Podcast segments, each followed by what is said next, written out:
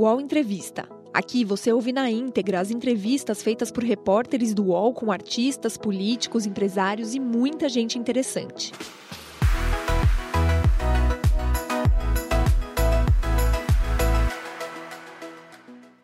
Mônica Bergamo, colunista da Folha de São Paulo e da Band News FM e TV. Muito obrigada por estar conosco aqui no Jornalistas etc. Seja muito bem-vinda. Eu que agradeço, Thaís. Maravilha estar aqui. Informação exclusiva, furos, essas são as marcas registradas de Mônica Bergamo no jornalismo. Os anos de profissão não a deixaram menos atenta ou com menos disposição para conhecer pessoas que possam compartilhar informações de interesse público. Colunista da Folha de São Paulo e comentarista da Band News, Mônica revelou recentemente a lista de bilionários que receberam auxílio emergencial e a identidade da primeira vacinada contra a Covid-19 no Brasil.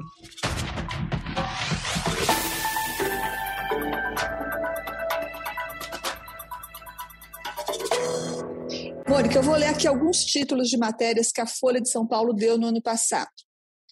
Brasil registra a primeira morte por coronavírus. Isso foi em março. O novo ministro da Educação, Carlos Decotelli, não tem título de doutor. PF, Polícia Federal, antecipou a Flávio Bolsonaro que Queiroz seria alvo de operação, diz Paulo Marinho. Gleisi Hoffmann está namorando o ex-senador Lindeberg Farias. Esses foram só alguns dos furos que a Mônica Bergamo deu só no ano passado. Mônica, dar um furo exige mais sorte ou mais sangue, suor e lágrimas?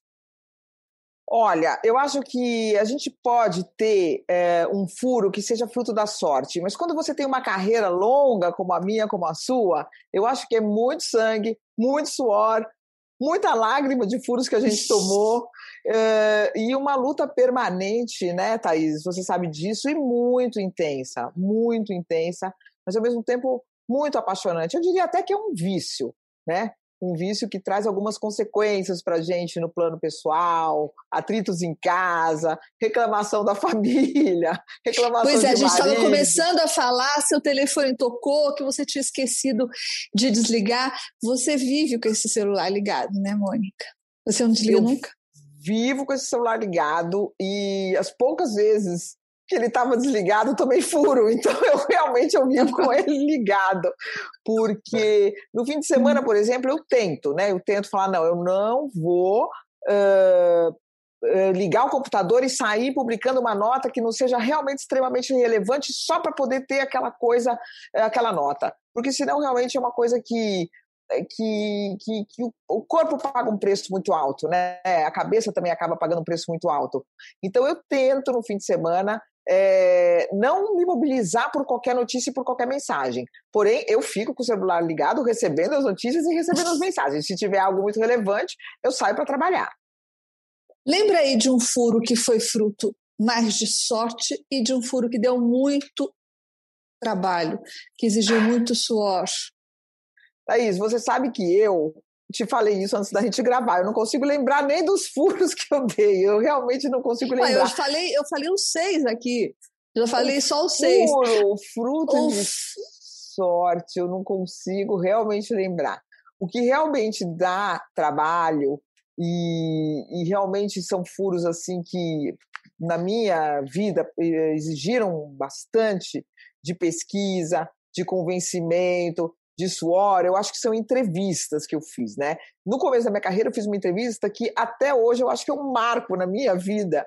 E na época foi um marco também no jornalismo, na época que foi uma entrevista que eu fiz com o piloto Ayrton Senna, que morreu. Foi uma entrevista que eu demorei seis meses batalhando essa entrevista, todos os dias. Eu ia na casa lá onde eles tinham um escritório, uh, não me lembro o bairro, mas que o pai dele era o empresário dele, eu ia lá, conversava com ele, seu Milton, ia até com uma correntinha religiosa, porque eles eram muito religiosos. Eu fazia tudo possível e impossível para convencê-lo, porque o Ayrton Senna era uma figura mundial que todo mundo queria entrevistar e ele não dava entrevista. E eu trabalhava na revista Playboy. E eu me lembro que onde o pai dele ia, eu ia, onde ele ia, eu ia, nas raras vezes que ele vinha para o Brasil, até que um dia eu fui no aeroporto ele estava desembarcando de um jatinho, vários jornalistas, e eu entrei no meio, muito jovem, E eu falei, Cena, sou eu, Mônica, estou tentando te entrevistar. E o pai dele me chamou e falou: ela é a pessoa que eu te falei. Daí ele falou: Que não me deixe vou, em paz. Eu vou te dar uma entrevista. Ele falou: vou te dar uma entrevista. Depois que ele falou isso, ainda passaram meses, né? Até que um belo dia ele me recebe na casa dele e foram duas sessões de horas e horas e horas. Peguei inclusive carona com ele no carro, fomos no posto, ele botar uhum. gasolina. E, e, eu fiz uma pesquisa muito profunda para entrevistá-lo, porque as entrevistas da Playboy elas exigiam isso. Encontrei amigos de infância, falei com todo mundo. A entrevista foi uma loucura, assim. Eu falava de coisas que ele nem sonhava que eu sabia. Então isso foi um marco pela figura dele mundial que ele é. E a outra recente, mais recente, entrevista com o ex-presidente Lula na cadeia, né? Que uh, essa foi feito... fruto de uma grande batalha jurídica, inclusive, não é? É, eu fiz uma entrevista com o ex-presidente Lula antes de ser preso e na cadeia. Então as duas meio que se juntam em uma coisa só. Por quê? Porque o Lula também é uma figura de estatura mundial uh, que não falava com a imprensa brasileira. Ele tem, tinha problemas com a imprensa brasileira, não falava, não queria dar entrevista. Eu não sei nem se muitas pessoas pediam. Eu sei que eu, um belo dia, lendo uma entrevista do Mujica, uh, Pepe Mujica, ex-presidente do Uruguai, uh, ele falou: o Lula é uma das maiores figuras da história da América Latina. E eu falei: poxa, tá aqui do lado, é só a gente pegar o carro, chega em 15 minutos e a gente não consegue falar com ele. Mas não foi tão simples assim, né? Thaís, meses, cartas. Imagina alguém que se relaciona com o Lula. Eu fui atrás dessa pessoa, mandava bilhete, mandava carta. Um dia estava num restaurante, passou o filho dele, mandei carta. Pelo Mas peraí, como é que você estava no restaurante? Aí foi um golpe de sorte. Você estava no restaurante e ah, encontrou o filho dele. Não, o filho dele passou. Eu estava com uma fonte que conhecia o filho dele. Eu falei, eu preciso que você mande um bilhete para o seu e pai. E ele topou? Pegou o bilhete. Não sei se ele entregou. Eu imagino até que sim. Né? Uh, todos, todos. O economista Luiz Gonzaga Beluso, o Fernando Haddad, uh, todas as pessoas, o Sigmaringa Seixas, que morreu, que era muito amigo dele. Muito é, amigo. E, era um negócio que eu quase implorei de joelhos. E é, ele sempre muito duro, muito duro, muito duro. Um belo dia, vamos fazer a entrevista. Claro que sempre a pessoa tem que interessar para a pessoa por algum motivo o que você precisa é estar bem posicionado para conseguir uma entrevista difícil, né? E Porque ela não cai do céu, tanto no caso do Lula quanto no caso do Ayrton Senna. Você batalhou, inclusive, por interpostas pessoas, né? Você ficou fazendo um cerco em torno dos dois personagens até que os recados chegassem a eles e até que você conseguisse finalmente derrubar as resistências, é isso? Eu fiquei me humilhando praticamente. Foi uma coisa assim, realmente, porque uma brincadeira que eu estou fazendo aqui, né? Ninguém me humilhou, mas assim, o mundo quer falar com eles e eu era uma mais. Então aí você tem uma luta, uma batalha para você se posicionar, porque na hora que a pessoa decide dar entrevista, ela vai falar: então vamos, a Mônica está há tanto tempo tentando, a Mônica está há tanto tempo querendo falar, e enfim, é, concordam em dar entrevista. Então eu lembro que essa foi realmente uma coisa muito, muito, muito, muito é, difícil. E depois que eu fiz a entrevista com ele, ele foi preso é, meses depois. E aí eu falei, vamos de novo tentar entrevistar ele na prisão, ver o Lula preso, uma imagem que valia mais a imagem até do que a entrevista. E aí a gente foi, uh, aí, aí ele concordou. Mas o problema foi a batalha jurídica, porque a justiça negou em primeira instância, depois nós recorremos ao Supremo, aí o ministro Ricardo Lewandowski autorizou, o ministro Luiz Fux uh, cassou a, liminar de, a, a decisão dele. Então foi uma batalha que durou meses, e depois das eleições, acabou que o Supremo, o ministro Dias Toffoli autorizou e a gente foi lá entrevistá-lo. Mas essa entrevista, eu acho que essa segunda entrevista, ela valeu mais pela batalha jurídica, da liberdade de expressão, da liberdade de imprensa, eu considero também histórica, eu fiz junto com El País, né? É, com Florestan Fernandes Júnior, que também tinha entrado na justiça, e aí fomos lá os dois fazer a entrevista. Eu não conseguia nem prestar atenção nas respostas, porque na verdade era toda a situação que era jornalisticamente relevante, né? Não tanto o que ele, que ele falaria. A observação da cena, da, da, da cela, que não era uma cela, na verdade era uma sala. Alguma coisa te surpreendeu nessa, nessa nesse cenário, Mônica? Me surpreendeu muito é, é, os protocolos que a polícia adotava. Não, não pode chegar a menos de não sei quantos metros, não pode cumprimentar. Ele até veio, cumprimentou, quebrou ali a regra, são duas horas, quer dizer, é, é, é essa coisa de você ter o Estado monitorando, né? Como ocorre com todas as pessoas que são presas. Tem geram preso, afinal. Monitorando tudo ali, né? Os policiais, vários policiais ficaram ali. Eu me lembro que eles me chamaram numa sala e a Polícia Federal estava muito contra essa entrevista. E a Polícia Federal fez de tudo para essa entrevista não acontecer, mesmo com a autorização do Ricardo Lewandowski. Então, uma que eles fizeram, eles é, inscreveram, olha que coisa, o site O Antagonista para entrevista, falando que ia ser uma coletiva. Só que eles só avisaram o antagonista. Não avisaram? Só avisaram o antagonista, que seria ah. uma coletiva do Lula. Daí eu falei, como assim uma coletiva do Lula? Não existe coletiva do Lula. A pessoa dá entrevista para quem ela quer. Aí eles falaram, eu, eu, lembro que eu tenho até hoje aqui as mensagens trocadas com o superintendente da PF lá na época, que eu não, não lembro bem o nome aqui, é, e ele falou ah, pela liberdade de expressão. Aí eu fui num grupo de jornalistas que cobriam a Polícia Federal, tinha um grupo de jornalistas lá da PF, eu estava na lista, eu falei, gente, está aberta a inscrição para entrevista do Lula. Aí todo mundo, como assim? Eu falei, tá, a Polícia Federal vai fazer uma coletiva. E os colegas falando, mas não era para você. Até os colegas estavam constrangidos. Eu falei, não, gente, se inscrevam, por favor. Porque o que eles querem é deixar só um site, né? Fazer. Bom, foi um fuso eu, um escândalo. E se tivesse virado coletiva mesmo? Você ia ter perdido a exclusividade. Mas o Lula não ia dar, né? Porque ele não é hum. obrigado a dar. O Lewandowski decidiu que a Folha tinha, a Folha e o país tinham o direito de entrevistá-lo e ele tinha o direito de falar, não obrigação. Nem a Folha era obrigada a entrevistar, nem ele era obrigado a falar. Bom, eu sei que daí foi uma confusão e os advogados do Lula foram de novo ao STF me disse Ricardo Lewandowski que teve que reafirmar o óbvio. Né? É um direito personalíssimo. Ele fala se ele quer para quem ele quer. Então vai falar para quem ele quiser. Né? E aí, de fato, falou para gente. Aí eu lembro que eu entrei lá na sala do, do, da Polícia Federal, eu falei, eu, eu tenho só um Eles fizeram vários, várias ordens, né? várias regras que eles me passaram. Eu falei, eu quero só fazer um pedido, por favor, não gravem a entrevista e vazem antes. Né? Não, mas eu falei, eu sei que vocês fazem. Seria um desrespeito, né? Aí ficaram lá na sala, porque eu falei, esses, eles estão tão contra a Folha, estavam tão indignados e contrariados que eles não puderam censurar essa entrevista, que eu fiquei com medo deles fazerem algum, alguma sabotagem, mas não fizeram, né? Muitos e você conseguiu uma entrevista histórica assim como foi uma entrevista histórica a sua conversa com a Senna. As duas foram entrevistas históricas, mas eu sei que você também dá muito valor a entrevistas ou a furos que não têm essa grandeza política, mas que dão muita audiência, que as pessoas gostam muito. Por exemplo, você, a gente falou agora da Glaze com o Lindeberg. Aliás, eles continuam juntos, não? Continuam? Parece que sim. Não acompanhei mais também. Né? você falou, por exemplo, você deu furos importantes na área de TV com o Marcos Milley, não é? Ah, também a separação do Caetano Veloso, da Paula Lavin, que depois voltaram, parece, né? Mas o que eu quero dizer, você dá uma importância quase tão grande a esse tipo de notícia, né? Você vê uma escala, uma hierarquia entre furo de sociedade e furo de política? Como é que é a diferença para você? Não, eu, eu não vejo. Eu, eu, eu, como jornalista, um furo é um furo, né? Uma informação é uma informação. É claro que eu sei a diferença entre a, a informação de um namoro da Glaze e do Lindbergh Farias e de uma entrevista com o Lula, né? Mas notícia que, que interessa é notícia que interessa, né? Então, claro que a gente tem que sempre ter aquela linha, né, Thaís, do respeito à privacidade das pessoas. Eh, isso é uma coisa que a Folha tem regras claras eh, e a gente procura seguir.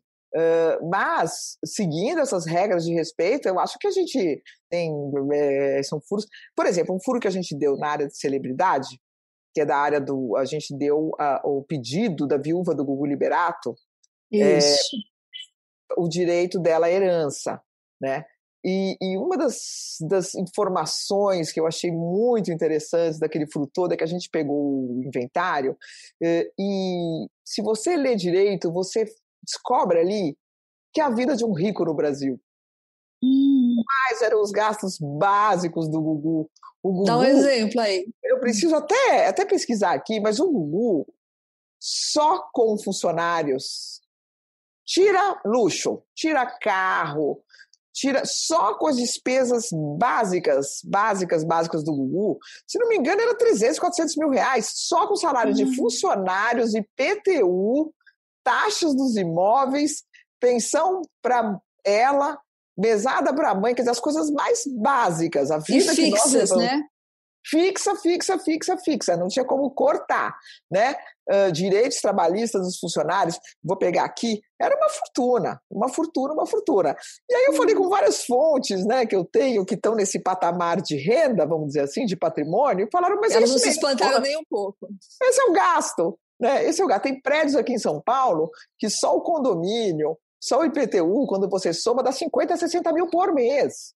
Né? Só obra de uhum. elevador, 12 mil por mês, taxa extra. Então, isso, quer dizer, quando você dá uma notícia que parece uma notícia trivial de uma briga de família, você tem várias outras informações que você dá junto. E eu acho isso super é, interessante. O caso do Gugu tinha várias questões ali, né?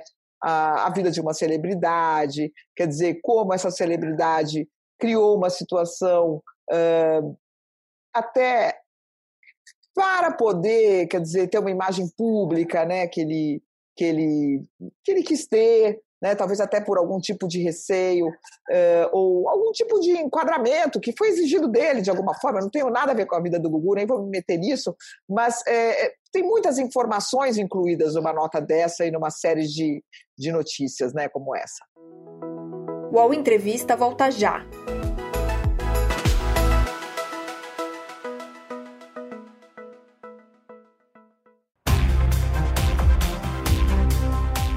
Baixo Clero é o podcast de política do UOL. Toda semana eu, Carla Bigato, converso com os comentaristas Maria Carolina Trevisan e Diogo Schelp sobre temas que dominam a pauta política brasileira. Você pode ouvir o Baixo Clero e outros programas do UOL em uol.com.br podcasts, no YouTube e também nas principais plataformas de distribuição de podcasts.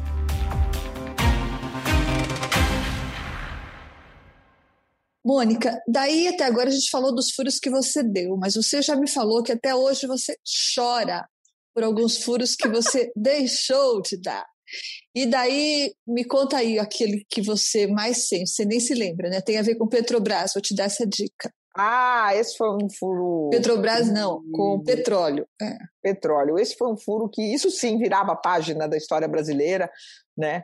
Uh, que foi a descoberta do pré-sal. Eu fui almoçar isso. com um governador aqui em São Paulo, de um outro estado. E esse governador, no fim do almoço, falou: Olha, o, o Lula era o presidente da República. Ele falou: o Lula tem tanta sorte, tanta sorte, uh, que foi descoberta a maior reserva de petróleo da história. Isso vai mudar todo o patamar da economia brasileira e tudo mais. E eu falei: Nossa, daí eu fui dar um Google pesquisa. Ninguém falava em pré-sal ainda. Não existia o pré-sal. Daí eu falei, gente, aí cometo uma besteira incrível. que foi ligado para o Palácio do Planalto para checar, porque o Lula faria o anúncio em alguns dias. E uh, a assessoria do Lula negou, falou: não, não existe isso, isso não é nada disso. No dia seguinte, o Lula vai lá e anuncia. Eu falei: gente, eu mato. Anunciou a descoberta histórica do pré-sal. E você tinha essa informação na mão. histórica que a gente poderia ter dado. Mas, de fato, a gente tem. Por que, que a gente toma furo? Por excesso de cuidado também. Porque isso mexeria com a Bolsa, se o Lula não anunciasse, eu ia ser acusada até de especulação. É muito difícil você. Uh, não é que é muito difícil, exige muito da gente, né, Thaís? Você antecipar fatos e ao mesmo tempo você ser atacante e goleiro ao mesmo tempo, porque a gente tem que atacar, mas a gente não pode tomar gol, ou seja, a gente não pode errar, é, mas nesse caso foi um pouco diferente, né, Mônica? Nesse caso, te tiraram da pista certa, né? Você foi tirada da pista correta. Me tiraram, mas o receio é. do erro me fez perder o gol, né? O excesso Entendi. de retranca. Mas que ao longo da minha vida profissional, eu acho que é bom ter esse excesso de zelo, porque eu acho que são raros os erros, raros mesmo. Eu não consigo nem lembrar de verdade de algum erro muito importante na minha vida ou alguma informação que não tenha sido confirmada depois. Mas dos furos que você perdeu, você não se esquece, né? Não, esses doem muito. Mônica, nos seus muitos anos de carreira, você já cobriu governo petista, governo tucano e agora está cobrindo um governo Bolsonaro. Como é que você pode caracterizar cada um? Em relação às fontes, por exemplo, que tipo de diferença você percebe na relação com as fontes em cada um desses governos? Petista, tucano, Bolsonaro. Olha, eu nunca vi, é lógico que a gente tem uma evolução de plataformas, de tecnologia, de novas plataformas, de divulgação de informações. Então, por exemplo, no governo do Fernando Henrique não existiam essas redes sociais, né? Já no governo Lula Dilma existia um pouco mais, você tinha um pouco mais blogs eh, que não são da, da grande da, da, imprensa, enfim, das grandes empresas de mídia. Uh, e agora você tem as redes sociais, que são realmente uma loucura, WhatsApp, fake news em WhatsApp, que tomaram uma dimensão que não existia nos outros dois governos. Agora, em termos de, de governos, eu não vi, uh, Thaís, pela primeira vez eu vejo um governo que tem, de fato, uma imprensa chapa branca. Né? Não é um jornalista ou outro que simpatizou, não. Eles têm um sistema de chapa-branquismo, sites. Mas a Dilma também tinha, os, lembra os, os famosos blogueiros progressistas? A Dilma Mas também a Dilma tinha. falava com todo mundo. A Dilma me deu entrevistas, deu entrevistas para a Folha, sendo que ela tinha posições muito críticas à Folha.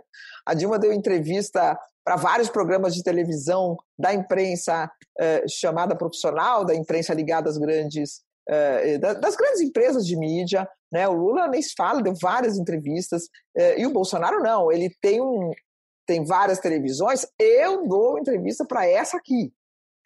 Verdade. Eu dou entrevista para essa rádio aqui, que inclusive transmite as minhas lives, como que é a mesma coisa, se confundem. Né? Uh, e ele criou canal. Não é que ele criou, quer dizer, é, é uma situação em que ele tem praticamente ele só fala para esses veículos, tirando o cercadinho, né? Que ele fala e ali as, as, as pessoas conseguem divulgar o que ele falou. Isso eu acho um aspecto diferen, diferente desse governo, eu poderia dizer isso. Né? Uma, claro, Vai, vai em frente. Eu me recordo que eu trabalhava na revista Veja, no governo Fernando Henrique Cardoso, e o Fernando Henrique tinha um, um hábito, mais ou menos, de receber alguns jornalistas uh, no Palácio do, do Alvorada, do Planalto, às Para tal da pizza? É. Não, para trocar informações mesmo. Antes do uhum. fechamento da Veja, X jornalista ia lá, e isso era bom para os dois lados, porque aí o Fernando Henrique sabia antecipadamente o que ia sair na revista, porque ele ia ah. responder as matérias, entendeu? Ah, não, uhum. nós vamos publicar aqui que o senhor não vai mais privatizar uh, tal empresa. Não, mentira, vou. Não, estamos publicando que o Serra está caindo. Não, mentira, o Serra não vai cair. Quer dizer, para ele era bom, e para a Veja nem se fala, e para os veículos de, de imprensa nem se fala, porque tinham um acesso ao presidente. Porém, é óbvio que o Fernando Henrique recebia aqueles jornalistas em quem ele confiava. Não é que são jornalistas de chapa branca, são jornalistas que estabeleceram uma relação de confiança com ele durante muitos anos. Isso eu acho totalmente natural. O Lula é, tinha menos isso, né? Ele não tinha assim jornalistas com quem ele tivesse essa relação um pouco mais próxima, que estivessem na, na grande imprensa. Não me recordo. Me recordo talvez o Franklin Martins quando estava na Globo uh, tinha um acesso um pouco privilegiado ao Lula né, mas não na intensidade que eu via no governo Fernando Henrique. Então, Entendi. Então, Você diz que sempre tem um filtro subjetivo aí na escolha, na seleção, mas como uma escolha quase institucional, como é no governo Bolsonaro, você nunca viu? Não, não vi. Nunca vi. É claro, por exemplo, se eu estou aqui conversando com você, eu não sou celebridade, eu não sou autoridade, eu não sou nada. Eu estou num programa que você está fazendo com jornalistas. Mas claro que eu poderia falar, putz, não sei, não, não vou falar com vai, ela. É. Thaís não vai reproduzir, ela vai cortar um pouco da minha fala, a Thaís não gosta de mim, eu não tô, não tô confortável em conversar com a Thaís. Eu tenho esse direito. Mais ainda, um presidente da República. Então, nós estamos falando que é de, são relações, não é de chapa branca, é de confiança. Não é de confiança porque você vai falar bem de mim, mas que você vai ser leal ao que eu estou falando, né? Eh, eu, e isso eu acho super uh, uh, natural, normal, corriqueiro, é da vida, é da vida né? Mas agora eu vejo uma situação em que de fato há uma de você há uma situação de você preterir vários veículos e eleger outros preferencialmente para ter todos para suas falas serem somente divulgadas por esses veículos. Isso eu acho uma coisa nova, diferente. E isso diz respeito só ao presidente da República, só ao Bolsonaro ou aos ministros, por exemplo? O acesso aos ministros desse governo é mais difícil do que o acesso aos ministros dos governos tucanos, petistas, etc., na sua Não, opinião? Eu acho que os, os, ministros falam, falam com a imprensa, eu percebo que eles falam, dão entrevistas para vários veículos. É, muitos ministros, os que têm mais. Facilidade de comunicação, alguns menos, né? Uh, a gente tem muita informação, por exemplo, da Damares, a gente no ministério dela volta e meia telefonamos, ou eles têm alguma informação relevante, a gente conversa, publica. Uh, tem informações do Ministério da Saúde, tem informações de vários Você fala pessoalmente com a Damares, não? Ela não, gosta Damares, de você? não, não, não, não, não, não. falo, mas eu estou falando que como ministério, como acesso Sim. aos ministérios, como acesso a informações, a gente tem, assim, não é uma coisa que há um corte de não falar, mas o, a figura do presidente, de fato, o presidente ele tem um, é, ele não, ele, ele, ele de fato faz uma diferenciação muito explícita, né? Uh, muito clara, assim, que eu acho que outros presidentes não, não faziam, né? Recebiam de forma mais diversa. Mônica, você tem há mais de 20 anos uma das colunas mais lidas dos jornais, e essa coluna depende dos seus contatos, dos seus almoços, dos seus jantares, etc. E aí veio a pandemia. No que, que a pandemia mudou o seu trabalho?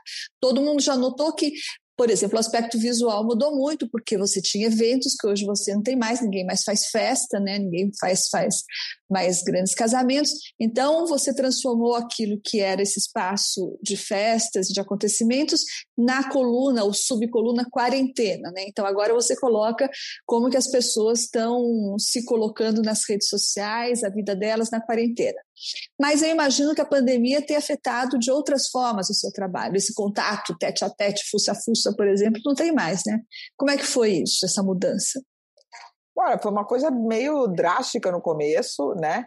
Uh, mas agora é curioso, porque eu, eu, eu tenho uma sensação de que o volume de notícias que eu publico todos os dias na coluna uh, da Folha, na Home, na internet, é muito maior do que eu publicava antes. Porque antes, justamente, eu me dedicava a conversar pessoalmente, né, com as pessoas e pessoalmente você consegue conversar com uma, duas, três por dia no máximo, né? Agora eu passo no telefone, você liga para 15 num único dia, né? E eu tô grudada no computador às 24 horas do dia, então é só falar e colocar no ar. Quando você está na rua, tô no almoço com uma fonte, você, Thaís, me liga para passar alguma coisa, eu não vou imediatamente colocar no ar, eu vou ter que esperar, ter que chegar na redação, ter que ligar o computador.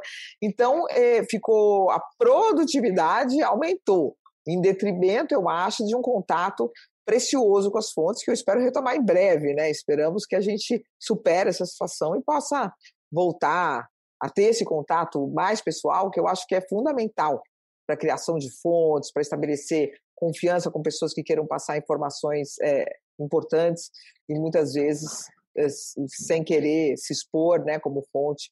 Então é necessário a gente ter esse contato maior. Mas então a pandemia rendeu ganhos também, né? Tanto em termos de quantidade, quanto em termos, talvez, de transformação das relações. Algumas fontes que não falavam por telefone, que não falavam por WhatsApp, acabaram falando até porque não tinha outro jeito. E teve uma mudança muito importante na minha vida, eu acho, que foi a questão de eu, eu que só cobria praticamente política, economia, celebridades, uh, poder de uma forma geral, nesse sentido de o poder da opinião, o poder da cultura, o poder da, da formação de cabeças, o poder da, da caneta, ou seja, o poder político é o poder da caneta, o poder econômico, né, empresas, políticos, é, é, artistas. É, eu passei a cobrir uma área que eu nunca, nunca, nunca tinha coberto, que é ciência e saúde. E agora eu estou cheia de fontes e amigos na área da saúde, vários médicos, vários cientistas, que eu quero, de fato, eu vou, depois que isso tudo passar, encontrar um por um e fazer questão de conhecê-los. E a gente estabeleceu uma relação de confiança por telefone. Isso que é curioso. E um, um, uma dessas pessoas que estuda esses fenômenos me falou certa vez: é, você cria pelo tom de voz, pelo jeito que você fala, as pessoas conseguem estabelecer, o ser humano vai se adaptando a essas formas de se comunicar, né? E isso foi é curioso. super interessante. É curioso, porque é bem assim a dinâmica que a gente conhecia, né? Primeiro você estabelece um contato pessoal e etc. Esse contato vai se aprofundando, e daí você chega a tal, a tal ponto de intimidade que você consegue falar por telefone coisas sigilosas, coisas importantes, né? Era assim. Então, parece que a pandemia fez com que jornalistas como você descobrissem que existem outros modos de cultivar a fonte, né? outros modos de inspirar confiança, como você falou, o jeito que você fala, o jeito que você responde, a forma como você atende. É isso? Exatamente. Foi super, super interessante isso uma nova área que se abriu para mim. Acabo de receber algumas informações sobre dados de um determinado local, da epidemia, e a, e a pessoa me falou: Mônica, você está fazendo um curso de doutorado em epidemiologia. Eu acho que eu estou, eu dou aulas agora sobre isso. né? Aulas sobre vacina, aulas sobre o PNI, né? Eu, porque eu passo o meu dia inteirinho falando sobre isso, porque a, a epidemia, pandemia no mundo, epidemia dentro do país, ela se sobrepôs a absolutamente tudo, né, Thaís? Tudo, tudo. Parece que é um tema que a gente só fala disso. Então, é verdade. Eu... Você tem sempre um, um furo aí no forno, em maturação, assando. O próximo furo vai vir por acaso dessa área, Mônica? Não sei, não sei. O que eu tinha eu já soltei. né? Hoje mesmo eu dei duas, três notas nessa área de saúde, né? E, então, estou atrás aqui. Desligando aqui, vou atrás de novos. Então conta aí qual que é, se você não pode contar um furo que está no seu forno, conta qual que é uma entrevista ou uma matéria que você ainda quer fazer e está batalhando para isso. Nossa, são tantas, Thaís. São muitas, mas eu não vou dar a dica aqui não, porque tem umas duas aqui que eu ia falar, sabe? E aí a concorrência vai e faz, porque esse programa seu vai ser, imagino, super visto, né? Tomara, né? Assim, não, a sua audiência é ótima. Eu quero até te elogiar, porque eu falo, gente, a Thaís, você faz título de uma forma tão charmosa, a gente sempre vai lá ler o que você está escrevendo. Então, então vamos to tomar cuidado com a concorrência. É isso mesmo. Esta foi Mônica Bergamo, colunista da Folha de São Paulo, de muitos furos, né? Mônica, muito obrigada por estar com a gente. Boa sorte e mais muitos furos para você. Passou super rápido. Eu que agradeço. Obrigada e muita sorte para você no programa, Thaís. Obrigada. O UOL Entrevista e outros podcasts do UOL estão disponíveis em uol.com.br/podcast. Os programas também são publicados no YouTube, Spotify, Apple Podcasts, Google Podcasts e outras plataformas de distribuição de áudio.